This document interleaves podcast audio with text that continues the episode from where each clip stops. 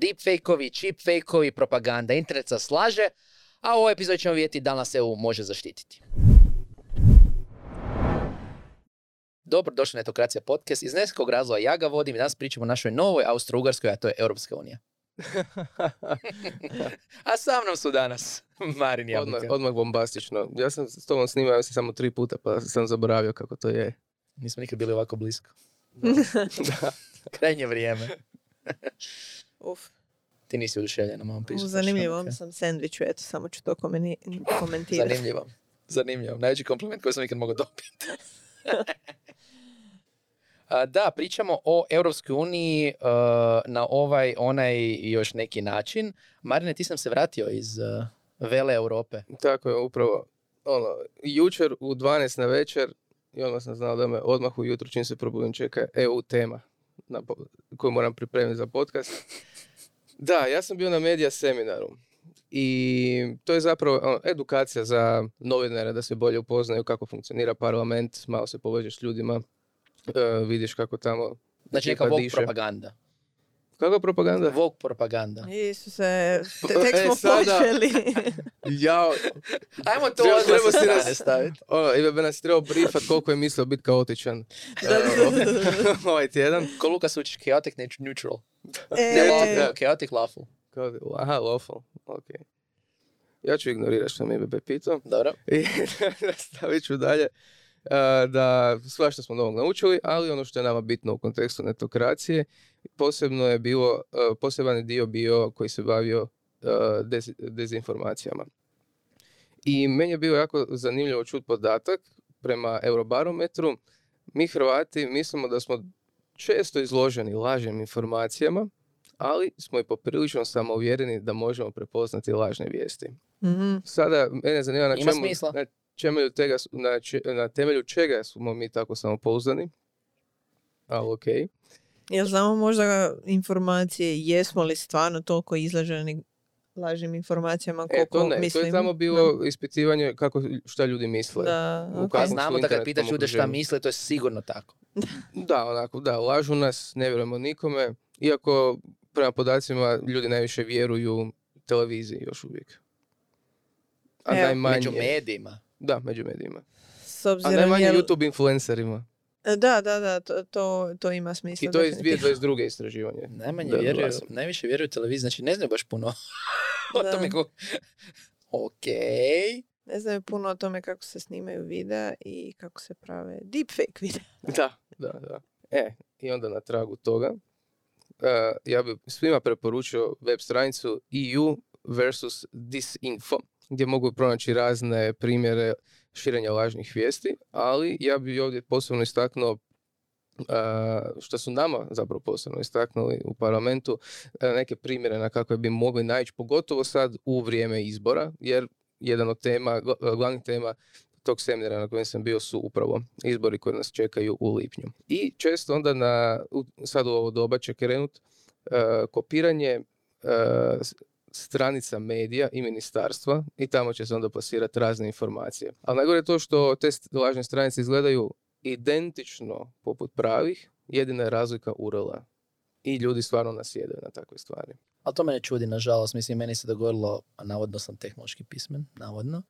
Uh, isto mi se dogodilo da neke stranice sam mislio da su prave, a onda skuši ipak nisu. Ok, ima oni kad tipa, ne znam, dođe mail lažni od Hrvatske pošte da treba platiti nešto putem Paypala, ali nekad nabacaš na stranice i ono, aha, čekaj, nisi siguran jednostavno. Mm. Tako da ne čudi me da neka ono općenita publika, um, mislim to vidim kod vlastih roditelja isto, nekad, im nisu, nekad nisu sigurni jer opet možda neće gledati URL. Ok, ja sam ih naučio, a to na ljudi neće gledati. Posebno sad zato što putem AI ti možeš stvoriti web stranice. Znači mm. doslovno ne možeš ni kopirat kod, nego samo kažeš ono web builder AI-u uzmi mi ovaj web page, napravi mi novi, izmijeni ove stvari gotovo je za par minuta. Da što je prilično, prilično porazno. Mislim, ne, znam, kod tih lažnih informacija, lažnih vijesti uvijek se pitam u kojem smjeru će nas to um, voditi. Porazno mi je da ekipa misli da će, da televiziji treba, ajmo reći, vjerovati, jer mislim, televizija isto povijesno bila alat propagande. Mislim,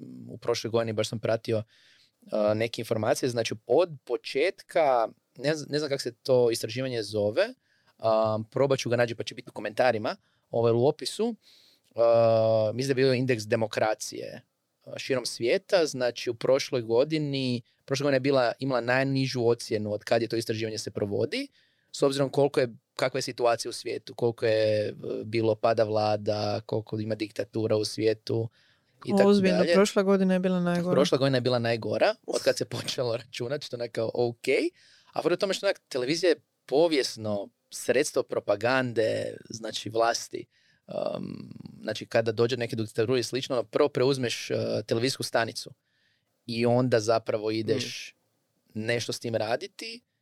On su ovdje ono influenceri, uh, najmanji problem. S druge strane, sad je nedavno indonezijski predsjednik, ili nedavno malo duže, ne mogu se sjetiti kad je točno došao na vlast, ponovno, to jest uh, ponovno svojio predsjedničke izbore. To je neki ono stari dedica u biti koji je povijesno bio general u indonezijskoj vojsci, ono kontroverzan, jako kontroverzan, ali se on na društvenim mrežama rebrandirao kao ono, haha, sretni dedica koji pleše i pjeva.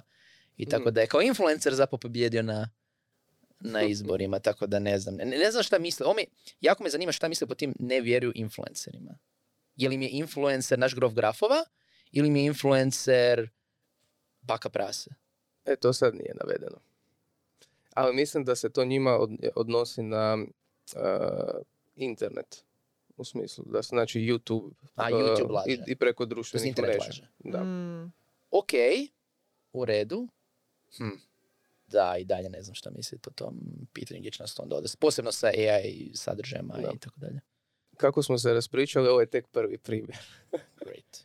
Evo, iduće je bilo uh, da plasirali su lažnu vijest, uh, čiji je cilj uh, napra- uh, prikazati kako je neko društvo jako podijeljeno i polarizirano i onda je tako bila vje- lažna vijest u Njemačkoj raste antisemitizam i, napr- i neko je uzeo stok fotku ulice i na zidove stavio Davidovu zvijezdu da ispadne kao da se obilježava gdje židovi žive. Ne? I to je evo, još jedna od ono, zapravo vrlo jednostavnih stvari koje već danas svatko može napraviti onak, u kanvi doslovno. Nekada se ne želi dezinformirati, nego potpuno zbuni čovjeka, pa onda nastane puno lažnih web stranica gdje, kako bi rekao, ne, ne kažu ti ništa konkretno, nego ti samo upitnike e, budi u glavi jer ti ništa nije jasno. Ili mogu se, do, mogu se na- stranice sa oprečnim informacijama. A u totalnom smislu bombardiraju te na neki način ono, to Google malo, počne malo bolje gurat i šta znam, ono, imaš par linkova sa oprečnim informacijama i ništa ti nije jasno. Naravno, deepfake, ali ono što su, kako su oni to nazvali, jako je prisutan cheap fake. A to znači To deepfake koji je, da, ono što je uža, e, koji je jako loš, ali ti imaš dobre Photoshop skills. Ali da, jako, jako, jako loši deepfake kojima ljudi e, povjeruju i baš su stavili primjer jednog tenka.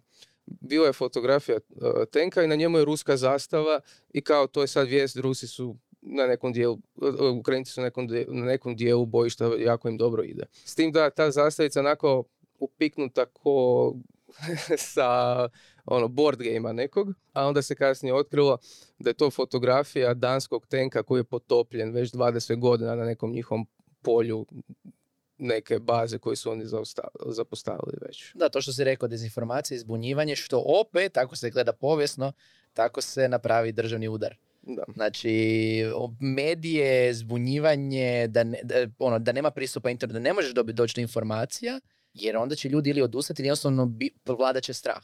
Mm. mm, dobro, sad imamo za- obrnutu situaciju, sad je toliki inflaks, ovaj, preljev tih e, informacija da ne možemo razaznat zapravo što je krivo ovaj, od onoga što je točno.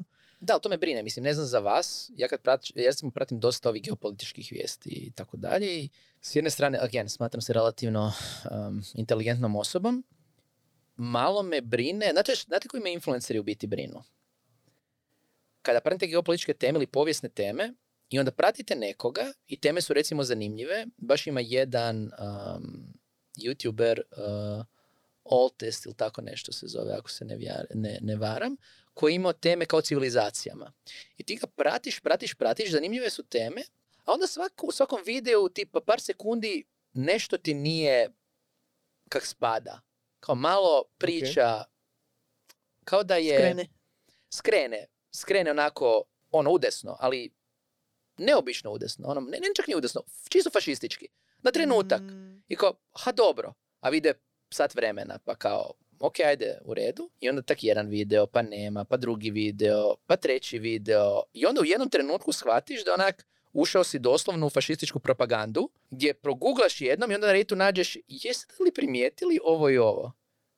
Ja kao, mm, oh god, to su influenceri koji mene brinu. Mene brinu influenceri koji stavljaju sadržaj koji mene izuzetno zanima, a koji ne da utječu svojim svjetlonazorom na mene, u koji, na koji neću pasti direktno, znači poput, eh, ne znam, kod Željka Markić sad otvorio ono, svoj YouTube kanal, neću pasti na te fore, nego koji 90% sadržaja, ono, mogu se s tim složiti, ali negdje unutar toga je možda zapakirano nešto što utječe na moj pogled da ne razmišljam o tome. mhm, mhm. To je dio koji mene užasno... Um, Je, je, to, to Brine. je zastrašujuće. Ovaj, sad sam se sjetila jednog momenta, uglavnom, eh, on je glazbenik koji je, eto, otišao u previše desnom smjeru i uglavnom njegova zajednica je naravno ono se ispolarizirala shodno tome, neki su ga nastavili podržavati, neki ne i ono analizirali su kako uopće došlo do toga i, i jedan komentar mi je baš bio zapeo tada, ono, uglavnom bilo je u kontekstu n- netko je već bio dio takve zajednice, ono, profašističke, jel? I komentirao je, oni ne rade stvari tako što dođu i nacrtaju vam, jel, svastiku maltene ispred face, gdje vam kažu, a mi ne podržavamo, uglavnom u smislu da imaju jako očite izjave oko nečega ono, što nije u redu, nego to se radi suptilno, to se radi jako, jako između redova i to je doslovno po, po mom mišljenju ovo što se ti sad i opisao, gdje ono ti nisi ni svjestan da se tebi to implementira u mozak mrvu po, po mrvu, jer ono ideja je njihova a, ništa nećemo postići ako zalijepimo svastiku, nama je ideja da doslovno tiho uđemo. Da, jer mi se čini da s jedne strane imamo užasno, mislim, imamo uh, ono što Ameri zove isto, ono tankies, kao poznamo američki ljevičari, koji su isto izuzetno fas- fascinantni, ono američki ljevičari koji su nepovezani sa stvarnim svijetom i on tipa pljuju isto po Ukrajini i tako dalje, uzdižu Rusiju i sve živo onda kao, jel vi čitate vlastitu povijest? Mm. ne baš, um, gdje imamo tu polarizaciju na naivno lijeve i naivno desne, um, a onda u sredini je jako lako plasirati sadržaj koji te odvede u tom zaista opasnom, ajmo reći čak i pragmatičnom, nekad bi rekao smjeru. Jer ljudi će na kraju iz straha uh, ići za onim gdje se osjećaju najsigurniji. To neće biti neki ono centristički klasični elementi, nego ovi neki koji su zavijeni. S koje god strane političkog Mm. uh, smjera ići, a onda šta se još događa kad tu iskoristiš deepfake? Jer ti ne moraš imati jako veliki deepfake. Ti možeš imati ti možeš imati deepfake koji je jednostavno već kvalitetom jako dobar, ali priča je negdje na sredini, samo te lagano usmjerava, ne ovo tipa tank sa zastavicom. Ne trebamo Da, tank sa zastavicom. Samo trebamo deepfake koji nam pokazuje da Putin je možda ipak razuman čovjek. Najbolja propaganda koju je Putin imao, a to nije bilo deepfake, nego stvarna snimka, uh, je bilo kad je pljuvao po Tucker Carl- Carlsonu Mhm. u smislu kao haha i onda kao razmišljaš taj čovjek šta je sve napravio, ali ipak imaš određenu level satisfakcije samo zato što se možda ne slažeš sa uh, ovim um, nepoznatim izvjestiteljem uh, X-a.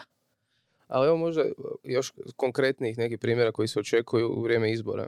Baš u smislu narativ, znači ovakve će se poruke plasirati. Važne vijesti će se onda vrtiti oko toga da a izbore na koje vi idete su već ukradeni, unaprijed su određeni, nema smisla šta idete i na takav način se pokušava demotivirati građani da uopće idu na Da izbore. je određena apatija kao čemu uopće moj glas. Što znamo da, Da. kod nas uopće doz, već ljudi razmišljaju na taj način. Da, što je najgore, mla, mladi dosta razmišljaju na, taj, na takav način. Da. E, onda će ići poruka, a političari, elita, bogati kontroliraju sve, tako da opet nema smisla. Čemu? A da i još da su demokracije zapravo licemjerne. Da sve, sve to lijepa bajka, zapravo niste ništa bolji.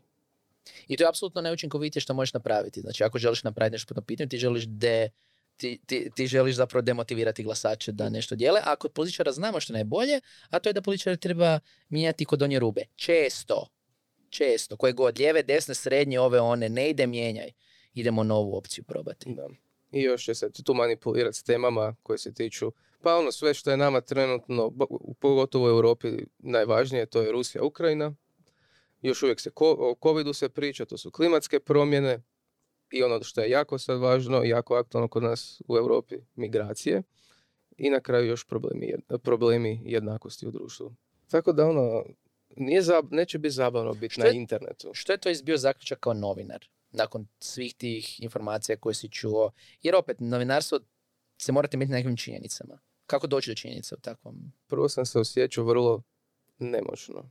mm U smislu, a što, kako da ja za svakodnevnog, zapravo za uh, građana nađem i skopam što jest, što stvarno je, šta je istina. Na kraju čak ni iz parlamenta nisam mogao dobiti konkretno kako pristupiti, nego se na kraju sve svelo imaj zdrav razum i prosudi. Jer ti si taj koji je izložen konstantno informacijama, neke stvari možeš prepoznati, ako ideš dobrom namjerom, nešto dobro možeš napraviti. A oni još dosta tu krivnju stavljaju na big tech, u smislu da oni ne reguliraju sadržaj koliko bi trebali, oni tu od njih još očekuju puno toga.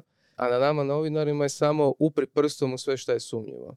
Pa bolje fulat, pa da smo, da barem, pa, pa, pa poslije se možeš opet i demantirati, ali... Da, u kontekstu tog što kažeš, ono što se tu bojim je da dosta stvari koje jesu činjenično istina u svijetu, mnogima neće biti intuitivno da je tako. Neće, ono, zdrav razum neće reći pa ne može to biti tako. Mislim, zdrav razum i nalaže da to nije tako i onda će zapravo opet povjerovati u nešto što nije istina. Mislim, mislim shvaćam shvaćam savjet i to, ali dalje... Ali kao, šta, šta dalje ti možeš napraviti? Samo dalje istraživati, pri, uvijek, onda šta, na svakom koraku preispituješ, je li to istina? A gdje onda mogu provjeriti, javiti se čovjeku već koji je, naprimjer, napisao tu informaciju koju sam dobio, mm. ili ćeš se uvijek voditi uh, ili ćeš uvijek biti u kontaktu sa institucijama, sa, primjer, bez veze Europskim parlamentom ili vladom RH i sada ti od njih dobivaš informacije jer misliš da su legitimne i da jesu, da su istinite. Ne? Da, ali to je i generalno pitanje, uh, ako se vratimo i na influencere, ono imamo taj problem pitanje povjerenja, pitanje legitimnosti, odnosno pitanje uh, kredibiliteta kao takvog, ne samo u institucije, nego kao sve ljude koji funkcioniraju na neki način kao ili institucija ili mediji, a influenceri sada obnašaju tu neku vrstu posrednika slash uh, produkcijskih kuća u smislu da prenose neke informacije za koje mi ne možemo nego na osnovu samo toga što znamo o njima u smislu da, da neki kredibilitet u vezi njih možemo povezati da postoji. Jedino preko toga mi možemo reći aha, ova vijest koju je taj influencer donio ili analiza je ono kao meni, smislena. U smislu, ne znam, pogledaš video o povijesti Indonezije, evo, ono, ideš vidjet kako je uopće došlo jel, do ti nekih e, stvari političkih previranja između ostaloga novog predsjednika i ti možeš to uzeti ono zdravo za gotovo, možeš i moraš se na neki način, to je jedan od problema, moraš se na neki način i preispitati da li je ta, to što je meni sad neki influencer e, ovaj, prenio uopće točno, od, otkud ja mogu dobiti informacije, ono, izvore u vezi toga. Ako ta osoba nije odradila svoj due diligence, da ono kao a, neki istraživač, influencer ili slično, ne znam da li ih uopće zove ni influencerima, ono, to su ono mali media creators na neki način. A, ako oni sami se ne postave e, sa nekim maksimama, principima medija, u smislu da legitimno ovaj, istražujem sve i dajem svoje izvore, ako su oni ono tip stvaratelja sadržaja koji će samo nešto tako izbaciti, tehnički bi sve trebali živo provjeravati, a nemamo ni, ni resurse, ni, ni mogućnosti za to. Vjerojatno će u nekom doglednom ono, vremenu se početi usmjeravati e, napori institucija da se osmisle da li neke alati ili e, slično koji će nam pomoći da legitimiziramo e, informacije koje nam da li tih stvaratelji sadržaja, youtuberi, uh, influenceri donose. Jer ono ide prema tome. U smislu... A što znači znači ono isto legitimna informacija? Činjenice, definitivno, ali to ona stvar što um, to što će netko dobiti činjenice ne znači da će možeš mu te činjenice tako reći biti ok. ako su to primjeri nasilja nad primjer određenim uh, društvenim skupinama, ako su to primjeri, um, recimo primjerice imao sam baš raspravu neki dan, ako su to primjeri uh, nadmoćnosti jedne grupe nad drugom, neki njima to paše. I njima čak i da činjenično kažeš, ali gle što ovi rade, oni će reći pa da to rade, to i treba raditi. Razumijem te, apsolutno, jer obojano je uvijek i prezentacijom toga ko analizira te stvari, da pače. Ma i čak da je gola činjenica. A i povijest pišu povje, pobjednici, ono, na neki način možemo i gledati kroz tu prizmu to sve. Da, mislim da to možda je jedini izlaz iz ove situacije gdje zapravo ono što možemo gledati što se događalo prije kako propaganda funkcionira i učiti iz toga da samo ovo, da, da vidimo signale aha, to je to Možda ne, možda ne znamo da li je to činjenica, ali možemo svi da, nam se, da nas se nama manipulira. Jer možda to je jedno što možemo učiniti u ovoj situaciji, da znamo um, prepoznati fejkove, da se educiramo, da znamo aha, kako se radi propaganda, da možemo namirisati od god da dođe da se manipulira činjenicama. Ali ne možeš znati sve činjenice. Da, i ne možeš znati je li ta činjenica na kraju krajeva ono ne, neke činjenice, to što si rekao, će opet biti obojane na neki način. Jel? tako da, da, to, to si dobro rekao u smislu jedino što možemo je pokušati se oboružati alatima da prokljuvimo kad nas neko već želi zeznuti. Šta mislite od kuda dolaze svi ovi primjeri koje ja navodim? Ko radi taj fake news? Kina. I? Rusija. Pa Rusija. zato što želiš zbuniti protivnike, zato što ti u Kini, u Kini ili u Rusiji gdje su mediji kontrolirani, ti takve stvari kontroliraš. Nema ovo kad ti možeš bilo šta i treba biti na internetu, mislim, bilo šta može biti na internetu, nažalost. A opet, ako gledamo AI konkretno kao alat koji je koristan kreatorima, znači samo ovo u poboljšava učinkovitost. Mm. Što je izuzetno porazno. Da. Ali dobro, borit ćemo se. Da. Yes, uh, yes. A jedan dio borbe je definitivno i naša sljedeća tema. Čekaj, nisam gotov. Htio sam još par stvari reći. O, Bori se, Marine, da, borim se. Htio sam još reći par tako glupih primjera lažnih vijesti. Poput toga da plasiraju se vijesti kojima ljude, ljudima se govori kako krivo glasat. U smislu da zaokružiš više stvari i poništiš se listići svoj glas. Išla je vijest da olovke kojima ti zaokružuješ svoj, na svojem glasačkom listiću su, imaju u sebi tintu koja nestaje, da ona ispari. E, lažne statistike su i, okružile. I bilo je, to je ono fascinantno, kao kak se tog sjetiš. Neke države članice imaju mogućnost da njihovi građani gla, e, glasuju pomoću pošte. Što znači ti imaš, do, tebi će doma doći kuverta koju ispuniš i pošalješ nazad. Išla je, e, išla je važna vijest da u tim kuvertama su bili neki stranački leci i da, i da te već htjelo potaknuti na koga, kome ćeš dati svoj glas. Zamisli oglašavanje ovaj, na po, poštajskoj ovaj, Ali to je povijesno bilo. Mislim, u SAD-u kad da. s glasanjem, glasački listići su bili, njih su dijelile stranke.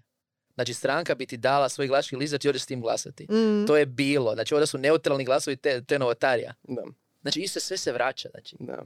Tako da, evo, ja želim potaknuti ljude idite na europske izbore, zato što brojan to je tvoje pravo. Sa I drugo, ha, molim? Sa svojom olovkom. Da, sa svojom olovkom. I da Brisel nije daleko i da stvari koje se tamo... Aha, moramo ići u Brisel glasati? Ne, ne, u smislu da Brisel nije... Da, kužim, da. E, da Brisel nije tamo nešto bajkovito neko mjesto gdje se donose stvari koje se nas ne tiču. Ne. Sve što se tamo dogodi utječe i na nas ovdje. I zato treba iskoristiti svoje demokratsko pravo glasanja. I ko želi, da se osigura da ne zaboravi glasat, imaju super platformu uh, zajedno za EU, gdje ti možeš svoju email adresu staviti i oni ti pošalju na mail posjetnik.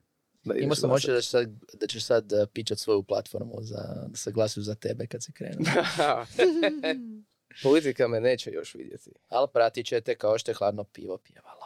Amaka, šta je još to vezano za EU? Da, nastavak um, držanja na neki način uh, društvenih mreža, online platformi i sličnih odgovornima za ono što se dijeli na istima uh, je jedna od ono, najvećih tema uh, što se tiče regulacije um, sadržaja na internetu zadnjih nekoliko godina, a konkretno u pitanju su zakon o digitalnim uslugama i zakon o digitalnim tržištima, znači poznati kao DSA, odnosno DMA. U subotu 17. veljače zakon o digitalnim uslugama, jer DSA je i stupio na snagu, tako da uhu, a, ništa vam ne znači to. Koga briga. Ali, ali, Ali? Trust me, znači, a, kao što smo sad i prolazili ove neke a, sitne, ali bitne stvari u vezi glasanja i kako ima smisla biti aktivni građanin,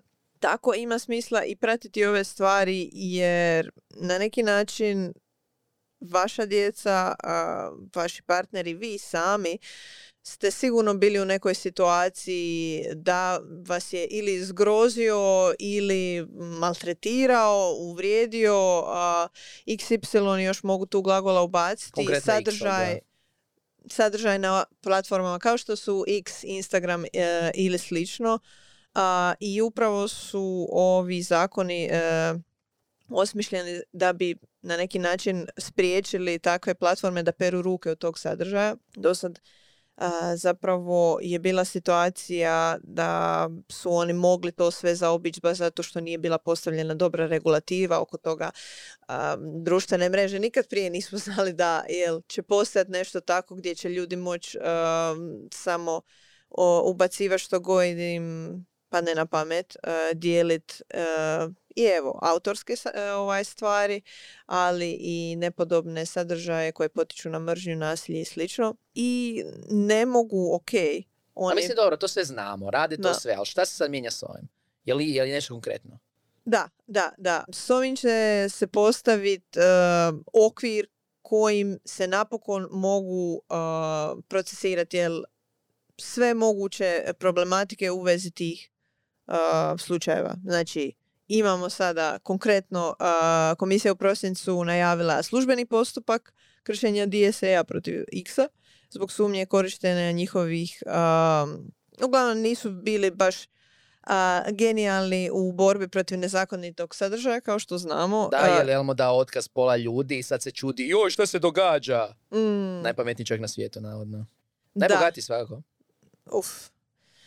Nećemo vas dalje u mask- maskove. Mina ne drži Da, ne. Nema mi yes, yes, yes. Ovaj, e, pa skratimo ga sada i u zadnje vrijeme doslovno na jednu rečenicu. ne možemo više. Čak, čak ni Mija ne može više. Ali da, ok, e, X je tu definitivno ono, otišao nizbrdo i ne čudi jel, što su oni među prvima sada koji će biti e, na ovaj, tužiteljskom, a, odnosno na tužbeničkoj klupi. Um, uglavnom, znači, neuspjeh u borbi protiv nezakonitog uh, sadržaja i dezinformacija.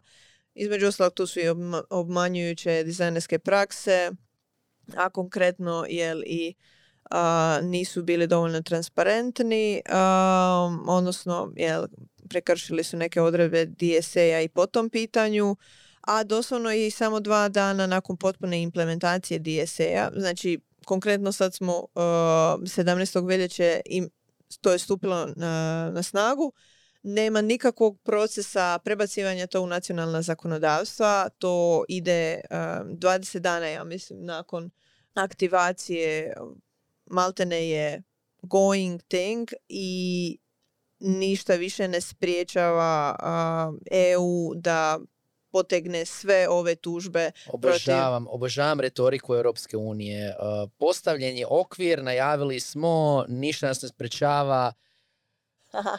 Znači, Elon će prije doći na Mars nego što je Europska unija išla napraviti po pitanju X-a i mark my words. Nažalost, da. Mark my words. Da, da, da, da. Gledaj, ali ovo je stvar, mislim, koja je u pripremi već nekoliko godina i sad se očekuje da napokon je to to.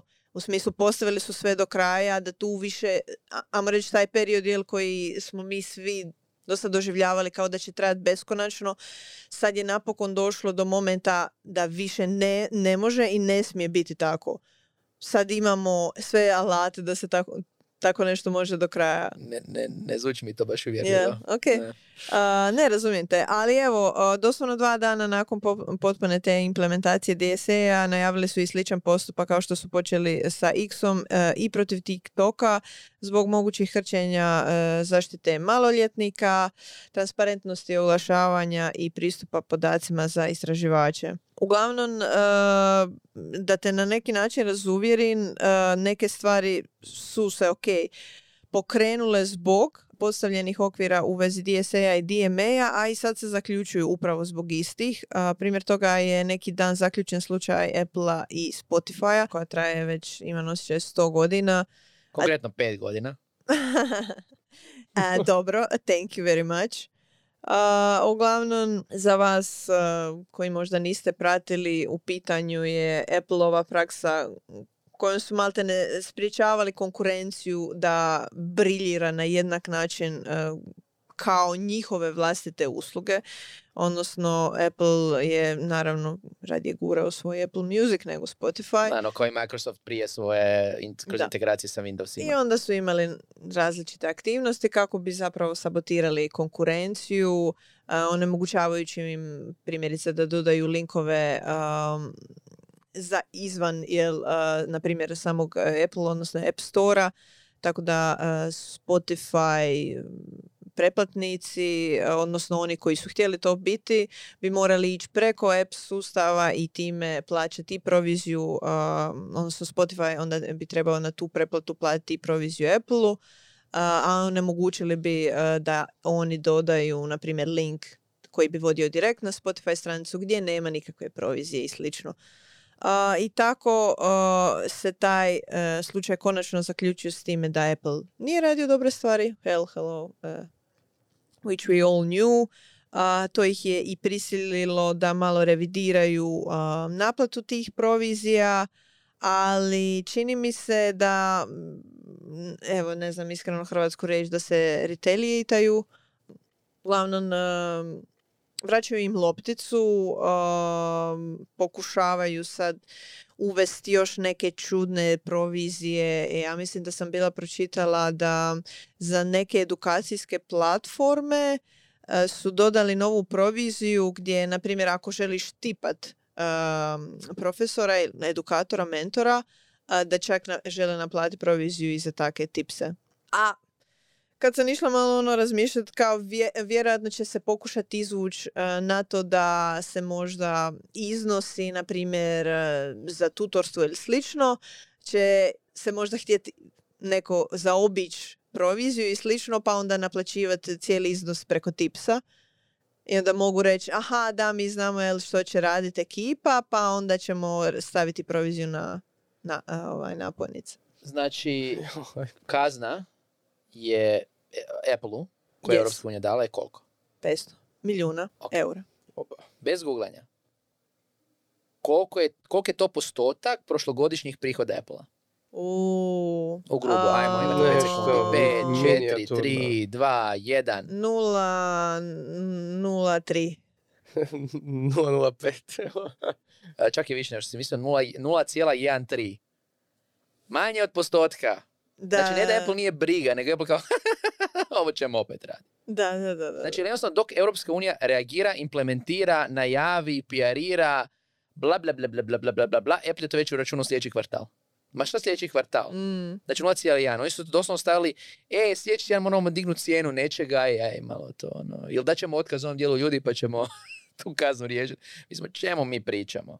A, bojim se da, iako nisam za divlji zapad a, SAD, a kamoli Kine, s druge strane, ova sporost, a, znači pet godina, da se ovako neš- nešto riješi, ne pomaže Europskoj uniji. Jer niti imamo benefit od toga, jer nije da će to spriječiti Apple i bilo kog drugog ko to gleda kao primjer. Aha, nećemo biti kažnjeni realno, zaradit ćemo više, ono, da li ti se jednostavno isplati na kraju, a, s druge strane usporit će inovativnost. Tako da, izuzetno, kao netko ko je za legislativu, izuzetno skeptičan prema ovim slučajevima i DSA-u, i DMA-u i tako dalje.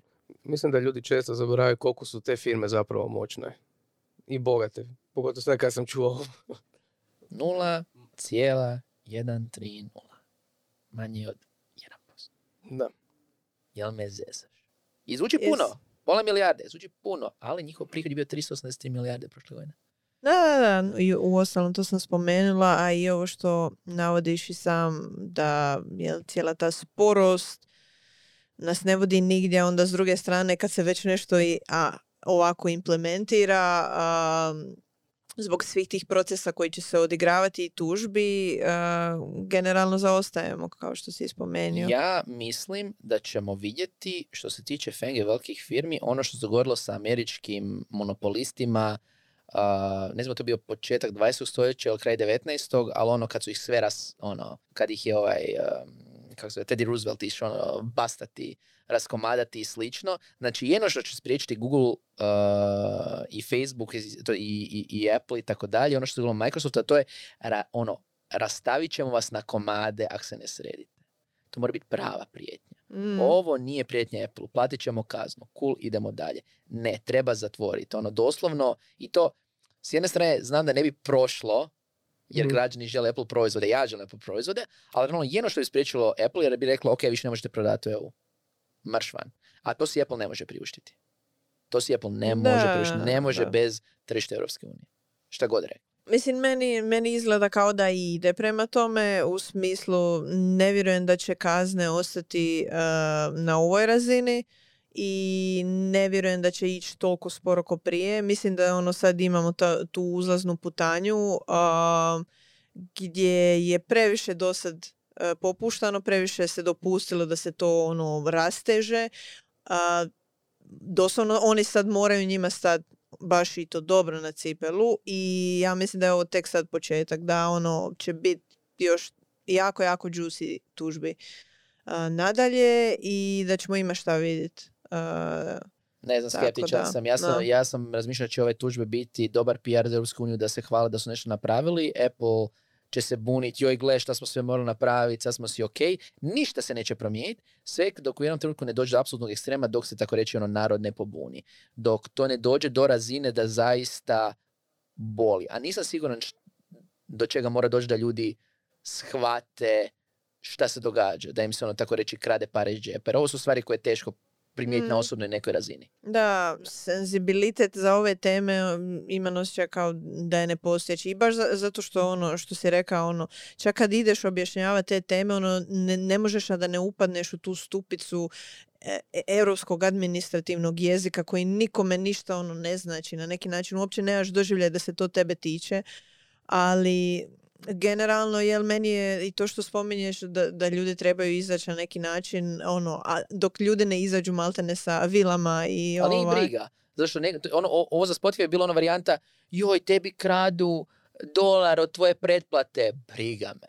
Imam veći problem u životu. I to, i to, a i mislim da je ono začarani krug u smislu iako mi kradu iz džepa, ja dobivam dopaminski fiks Da. A, od svega toga zbog kojeg ja ni ne primijetim koliko sam jadan. I Je, to je. taj ono krug koji je eto, Ma građanima to uopće nije bitno. Mislim kad vi vidim, kad ti vidiš farmere koji bacaju gnoj po Francuskoj i Belgiji, to je nekako ono konkretna stvar koju se svako može, koju svaki građanin može razumjeti. Kao krade, mi krademo naše farmere, njima je užasno, imaju užasnu situaciju. A ovo, jedan, jedan euro više za Spotify, ma, inflacija je kako god nek ide. Kao ljudi ne razumiju što se zapravo u pozadini događa. Niti ih zanima, ne. Da, da, da, da. Dobro.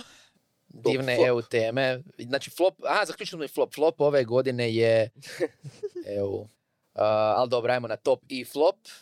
Nećemo EU više, ali nećemo. Pa moj, moj flop se tiče EU, ali na jednoj široj razini. Ajde, prvo, ajmo nešto drugo, pa ćemo onda staviti ne ne mogu više EU. Amak, koji je tvoj top?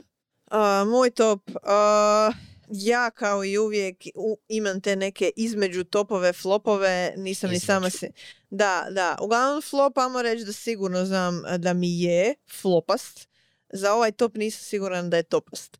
Ali evo, e, sami prosudite. Komičarka Sarah Silverman podnijela je nedavno još jedna tužba da nije zabavno. Flop će biti zabavniji, obećajem.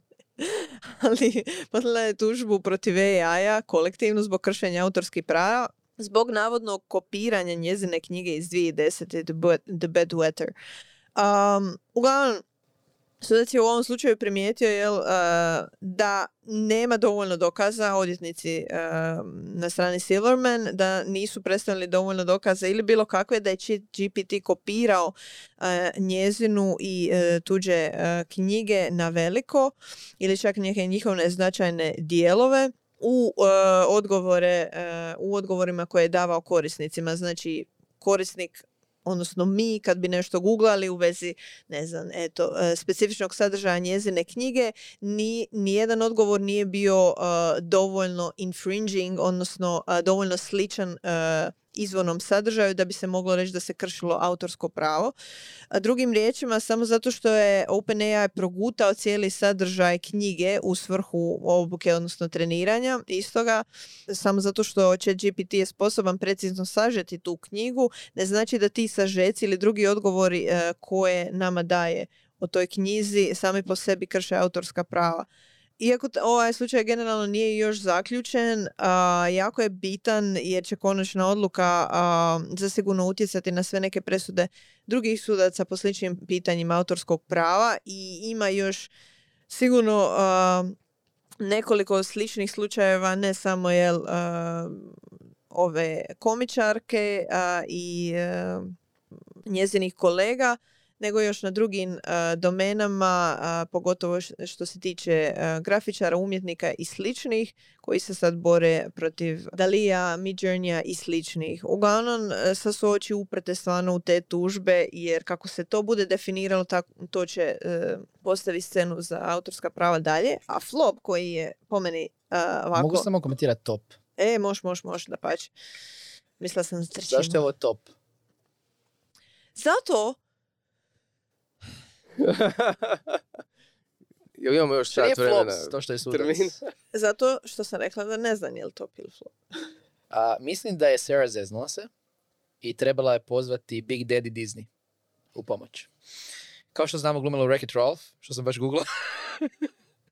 I mislim da Disney treba tužiti. Ne, ja koristim top i flop samo da pričam o stvarima koje ovako treba spomenuti. ok, ok, ajmo na Ovaj, ne, ne, legitimno pitanje. Uh, top mi je zato što uh, neko je pokrenio uh, bitnu Ali ona je kriva osoba za to. To treba biti Disney. Disney bi uništio OpenAI. Da Disney tuži OpenAI, zove bi se Mickey e, ali, ok, I get you, I get you. Uh, u smislu, Apple Spotify situacija da to nije bio baš Spotify, ono giant streaming glazbeni servis, vjerojatno ne bi se zaključilo ovo za 5 godina, nego za 10, 15. Tako je. Ono, Tako da, Disney, inače si zao, a sad te trebamo. Uh, a kad smo kod uh, OpenAI-a treniranja za uh, LLM modele i slično, u listopadu prošle godine sad, jel, a, Reddit je bio zaprijetio Google i Bingu da će im blokirati ove search crawlere, znači ono male digitalne životinjice koje im pomažu da mapiraju internet. male digitalne životinjice. Evo, e, to, to je moj hrvatski prijedlog. Da nećete moći pretraživati Reddit. Da. da, uglavnom i da neće moći uh, trenirati uh, podatke jel, za svoje AI sustave na njima. I eto tako, ovaj, Google je shvatio jako dobro tu prednju i rekao, e, nema problema, idemo mi u suradnju, evo koliko vam treba para, 60 milijuna dolara godišnje može i dogovoren je ovaj deal. Tako da e, najnovija informacija prema Reutersovom e, izvoru je da je Google službeno potpisao e, ugovor o licenciranju sadržaja s Redditom, što znači da će svi vaši obskurni postovi i koje ste sami kreirali i koje ste čitali na Redditu dospjeti u AI sustave današnjice. Tako da, moje pitanje vama je da li se vi bojite, zgražate, pomisli da će chat GPT ili slični AI sustavi biti obučeni na ne, ja mislim da to super. Jedva čekam da moji upiti prema Google AI-u budu odgovorni od strane wannabe tech broa sa Croati subreddita. To mi je san. To mi je san. Uf, uf, uf. Zato trebamo i BBA češće. Da, da, da, da, da. Fali nam taj kaos. Mi smo premirni. Ne, ne, želim, želim da linke ovdje u ovu epizodu i prije upomeni. Dobit ćemo više posjeta i, i gledanja i slušanja i svega. Ajmo Reddit. Di si Reddit? I da te Google licencira. Ali ne, ali šal na stranu, ne sam sam razočaran u Reddit ili ne znam gdje će to ići opet. Mislim, Da, da, da, Prodat, naravno će Reddit, Reddit će da prodat svoje korisnike. Naravno će prodat svoje korisnike, Da, ništa da, novo. da. Mislim, na stranu ove AI priče i kroj AI-ama, vo- to je kroj IT-a, volim vas, volim i kroj AI isto. Um, Reddit je ono varijanta um, uh, što je ono, live, ne, nije umro pa je postao zlo, z- zlica, kak ide onaj saying? If you don't live, ne, sjetit ću se. Znate šta mislim, znam varem šta mislim. Iz Dark Knighta misliš, ono možda. Da, da, bio nam je heroja, onda je Da, postao da, da. zao, eto. Reddit je postao You, zao. you die a hero, Ja. or you live long enough to see yourself become the villain. Ja, Reddit je trebao, onaj mali Reddit iznad je trebao crknut časnom smrću, ali nažalost uh, prodat će svoje korisnike Google i svima koji žele dat pare. A istovremeno isključiti API za aplikacije korisne. Meni, se, Mm, meni je to više tragično u kontekstu cijele priče nego samo da, a mislim svaka aktivnost samo ono running for profit. Da. Ali evo, bit će zanimljivo stvarno. E, Još nije jasno koji dio Redditovog sadržaja vjerojatno će zaobići određene i- Posebno su ima i stvarno tražili, posebno tražili krojiti. Da, Ili uh, asshole, uh, ako znate za subreddit, mislim tamo ima ono... i- Ok, onda sam za ovaj dio. Onda sam za ovaj dio, ok. sad. to je to. Uglavnom ima svega i svačega na Redditu, tako da nisam sigurna. Zamisli koliko- sve YouTube scenarije koje možeš izgenerirati temeljem te Reddit grupe.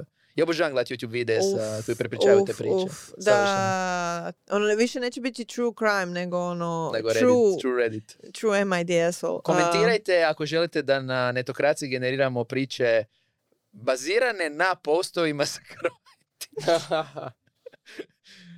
Jo. Well, that would be it od mene. Imaš li nam ti kakav top ili flop? Uh, da, moj top je isto AI Sora. Znači, um, OpenAI je izbacio Soru, to jest nije izbacio, nego je najavio u biti mogućnost generiranja izuzetno realnih uh, videa temeljem s jedne strane promptova, s druge strane drugih videa i izgleda prilično impresivno. Um, najbolja fora mi je bila kad je Mr. Beast poznati youtuber odgovorio Samu Altmanu kad je ovaj najavio Mm. Soru kao ono please nemoj me učiniti beskućnikom jer ovaj radi vide i onda ga Sam pitao kao pa kakav video želiš Mr. Beast mu napisao ne znam majmunčića koji radi to i to ajmo to izgenerirati unutar dva sata A kao yeah, yeah, yeah, yeah. tako da top mi je zato što je to opet jedan jako velik korak u razvoju um, AI generationa ono što me zanima šta će od toga biti odnosno tko će zaista koristiti Soru za generiranje videa i kakvih videa i kako će to utjecati na produkciju videa, na stvaranje filmova i slično. Prvo što mi je palo na pamet što nisam stigao napisati članak, možda stignem do objave ovog podcasta, možda, um, je da li bi ovo omogućilo jednom Disneyu, čao tata Disney, um, da Mickey ja. ovo ne, u biti ne, pardon, ne Disney, nego ovaj vrag uh, HBO, uh, čao, d- čale HBO, da omogući nam da izgeneriramo alternativne finale Game of Thronesa. Znači, A, jer sam- jer sam imao- fanfiction će fanfiction- dobiti novu razinu. kad je završio Game of Thrones, imao sam članak gdje sam napisao kao što se događa kad, je, kad su fanfiction teorije bolje od stvarnog kraja. Mm. Sad Mhm. možeš izgenerirati to. Znači, unutar World Garden, ne bilo ko, nego ono, izgeneriraj mi epizode i onda da tipa HBO zna kakve ja krajeve volim i onda mi izgenerira baš ono što je za mene. A temeljem fanfictiona kao baze. Jao, ako u tom smjeru sve ode. I onda to za. Disney, to za ono, all the Star Wars you can get anytime. I kako god želiš. I kako god želiš. Disney as an AP, ovaj, uh, API. Doslovno. Doslovno. I fanfiction ima cijelu novu. Znači ono, sav taj um, slash uh, fiction od uh, Supernatural. Mm. Je to samo, slash fiction? Eto, ne znam. Mm, ok, za one koji su gledali Supernatural znate o kojim tamnim rupama fan zajednice uh, razmišljamo. U svom slučaju to je top, jedva čekam taj kaos. Hollywood ide k vragu, uhu. A što se tiče flopa, da se vratimo na teme fake newsa i sve, američki VC, conspiracy uh, teoretičari. Molim investitore koji imaju previše para nego pameti da se bave investicijama. Nitko, nikoga ne zanimaju vaši politički pogledi, ni u Hrvatskoj, ni u Americi, ni nigdje. Da pa ćete rušite svoj integritet i rušite svoj branding um, i zaista mi je već ih dosta, kad, posebno David Sachs i Elmo, kada se bi među sobom lijepo komentiraju različite teorije zavere. Srećom, blokirao sam ih obojicu.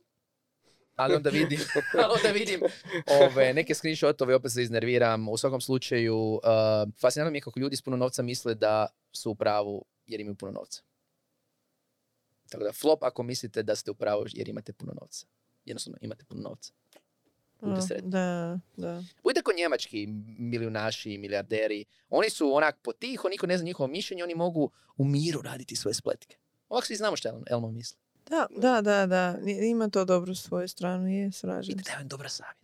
Marine, tvoj top flop. A, e, ja sam se svog flopa sjetio dok smo snimali epizodu jer ih nisam ni pripremio. Jer nis- ali e, onda sam se sjetio što sam čuo u parlamentu, a to je da se očekuje nagli pa, zapravo jaki pad e, zelenih, zelene stranke, zelenih opcija u parlamentu, što je Ili zato što se napuše pa onda kao pa...